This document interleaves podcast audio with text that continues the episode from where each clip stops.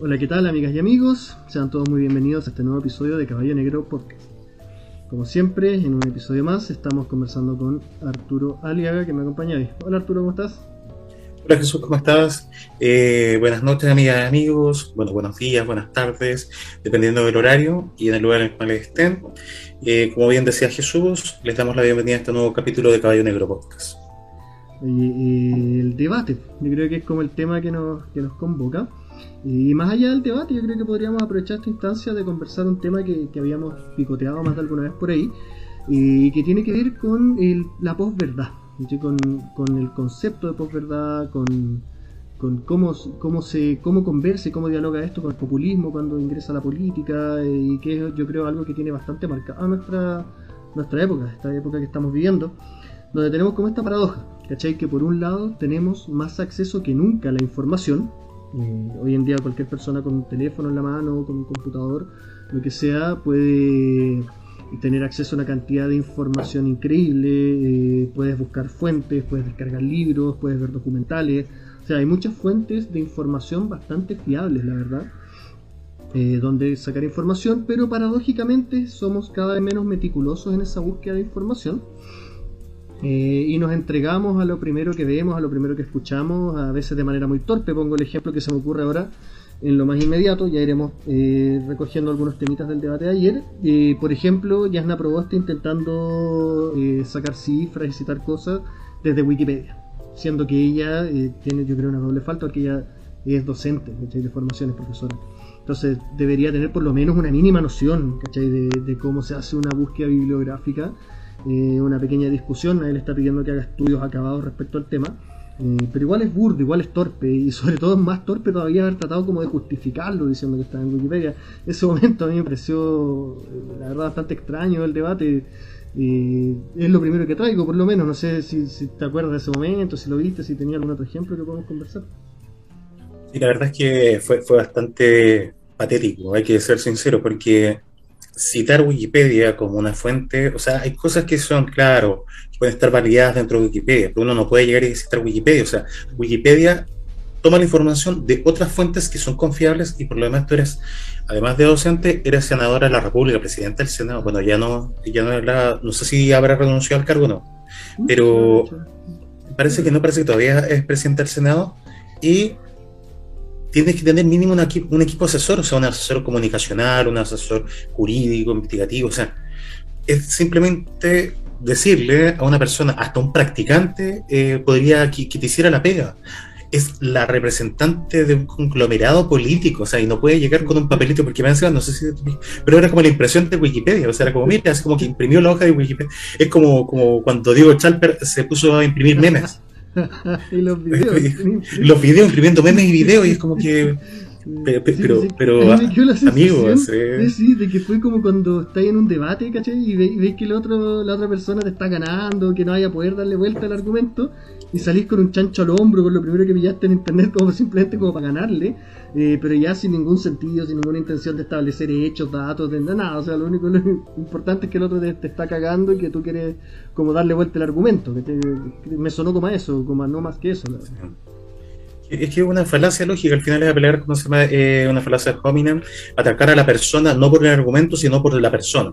Es decir, es que usted fue un lobista de, cómo se llama, eh, cómo se llama, de las empresas y todo todo el mundo sabe que, ¿cómo se llama? Sichel es una persona que ha estado en política desde los gobiernos de, la concertación. Por tanto, funable, pues, hay muchas otras formas por donde pillarlo. Pero no Wikipedia, o sea, están siempre como eso.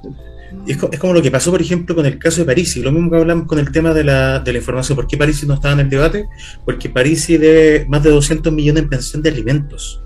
O sea, colegiatura de los hijos, pensión de alimentos, las multas, todo lo asociado y el tipo, eh, lo primero que, dijo es que esto es parte de una persecución política que viene desde su primera candidatura y que por eso él pidió asilo político en Estados Unidos. Esa era su intención de vivir en Estados Unidos.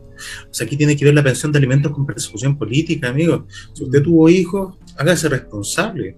O sea, cualquier, cualquier, cualquier, si cualquier pobre y triste mortal ¿cómo se llama en este caso? Debe la pensión de alimentos acá en Chile, que serán unos cuantos millones de pesos, se les retenía el, 10%, se, le, se les mete preso, se tienen orden de arraigo nacional. Claro, hay mecanismos legales porque que te fuerzan a pagar eso, etcétera. Y, y, ¿sabes qué salió a responder la abogada de Parisi? Que con la devolución de los votos iban a pagar la pensión. O sea, porque a cada, a cada político le devuelven un porcentaje en dinero por los votos que saque. Y ella dijo que con los votos iba a pagar la deuda de pensión de alimentos. O sea, a mí me parece una aberración, me parece un chiste. O sea, es lo mismo que en la candidatura pasada cuando intentó pasar como gasto, gasto, eh, gasto de campaña los calzoncillos y el auto. Mm. Sí, sí, es rara, la verdad. Parece un tipo extrañísimo. Eh, me sigue llamando la atención, que creo que lo conversamos también en su momento, cómo el partido de la gente sigue creciendo. creo que si hoy día, si no es el primer, el segundo partido más grande de Chile, depende cómo está la actualización de las cifras, etcétera. Pero estaba el Partido Comunista, la UDI y el Partido de la Gente, y creo que ya se comió la UDI. O sea, como digo, si no es primero, es segundo, eh, en base a, promesas y a cosas que, son bastante insustanciales. O sea, hay, hay un par de políticas, de lineamientos que uno podría decir ya, eh, está bien, puede ser, qué sé yo, eh, pero lo que hay detrás, como esto es bastante extraño, o sea, querer estar pagando una pensión de alimentos con los votos, querer estar pasando ropa interior y autos como gastos de campaña, no sé, a, mí me suena muy extraño. Eh, y creo que va en esta misma línea, ¿cachai? De la posverdad, porque es como, al final no importa la verdad, no importa el hecho, sino que importa la sensación con la que la otra persona se quedó. Y que eso es como un poco las características, muy a grandes rasgos, y resumiéndola muy simple, la posverdad. No importa eh, si 2 más 2 es 4, eh, pero si tú lo sentiste como 6 y yo lo interpreté como 5, bueno, da lo mismo, ¿te fijas? Y la vuelta de truco de eso es que lo planteo como si fuera verdad. ¿sí? Mm. Eh, como que rompe ese, campo de la subjetividad y se plantea como una verdad cuando en verdad no lo es. Es como lo complejo. Sí, porque tiene que ver con el carácter emotivo al final. O sea, mm. Parisi se hace el borita, así como Felipe Abello. me falta, si tuviera una chaqueta, algo me taparía. Una manta me taparía, una manta rosada. Eh, pasa que Parisi se hace una víctima de, una persecución política para generar esa sensación, en este caso, en la gente de que él tiene la verdad y que esto es un ardid político para que él no llegue al poder. Y hay mucha gente que le compra, lamentablemente, que le cree. Dice, no, como tú dices, o sea, el partido, el partido de la gente, a lo mejor, no sé, Lorenzini eh, fichó a los de Felices y Forrados, no sé, pero, pero tiene que ver, no, Lorenzini se salió en todo caso, se, se desligó para poder ser candidato a presidente solo, pero no lo dejaron pero, pero lo que ocurre ahí es que, claro, hay, hay un tema que, que Parisi viene trabajando hace años, con, en ese momento cuando trabajaban en la red con el hermano y, y daban estos, estos, estos tips financieros. Hay, hay un tema de, de, ahí también que tiene que ver con eso. Es como la actitud como del, podríamos llamarlo, como el pastor económico, el pastor financiero, mm. que es el que es este tipo que juega con las creencias también eh, de las personas, con la emotividad de las personas, con su fe, pero hacia el dinero y hacia el crecimiento. O sea, uno ve a París y doctor en finanzas, uno de los pocos doctores en finanzas que hay en Chile, porque hay poquísimos. O sea, casi todo el mundo que sé que ingenieros comerciales estudian eh, doctorados en economía, pero en finanzas son muy pocos los que tienen esa especialidad. Así que un tipo renombrado, que se ve exitoso, yo le creo, o sea, cualquier persona dice, al principio cuando salía París en la tele, yo creo que muchas personas le creyeron por eso. Y lo mismo pasó, tomando el caso de Parisi, con el caso de, de, de, Rodrigo Rojas Bade, alias el pelado Bade, o el mm. pelado de Bade responsabilidades. pelado Sí, sí, otro caso más de una persona que yo no sé, yo sinceramente creo que él no debe estar en todas sus facultades mentales. Una opción o la otra opción es que abiertamente es un psicópata, una cosa así, ¿cachai? Como que, miente descaradamente sin ningún remordimiento. Al parecer tiene remordimientos, por algo renunció. Eh, pero creo que algo no debe estar funcionando bien ahí adentro, en su forma de procesar, de pensar, de hacer las cosas. Eh, esto de haber armado campañas y personas que le aportaban, de repente desde, no sé, 15 mil, 20 mil pesos, lo que tenían, a nadie le sobra el dinero, menos en tiempos de crisis como los que estamos eh, y chuta, de repente darte cuenta que le estuviste aportando a alguien que al final nunca tuvo lo que dijo tener eh, y que él en su momento sí canalizaba mucha ayuda, yo recuerdo, como que eso como que lo lanzó un poco en la plataforma. Eh, pero pero de eso nada, o sea, de eso sencillamente al final sí está enfermo, pero de otras cosas. y, cuesta un poco como entender o creer que alguien haya llevado una mentira tan lejos, sin ser, insisto, sin tener algo, algún rasgo, alguna, alguna patología, algo. Bueno, de hecho, las enfermedades que tiene o sea, ni siquiera son enfermedades graves, o sea, son enfermedades ligadas también a, son infecciones de transmisión sexual.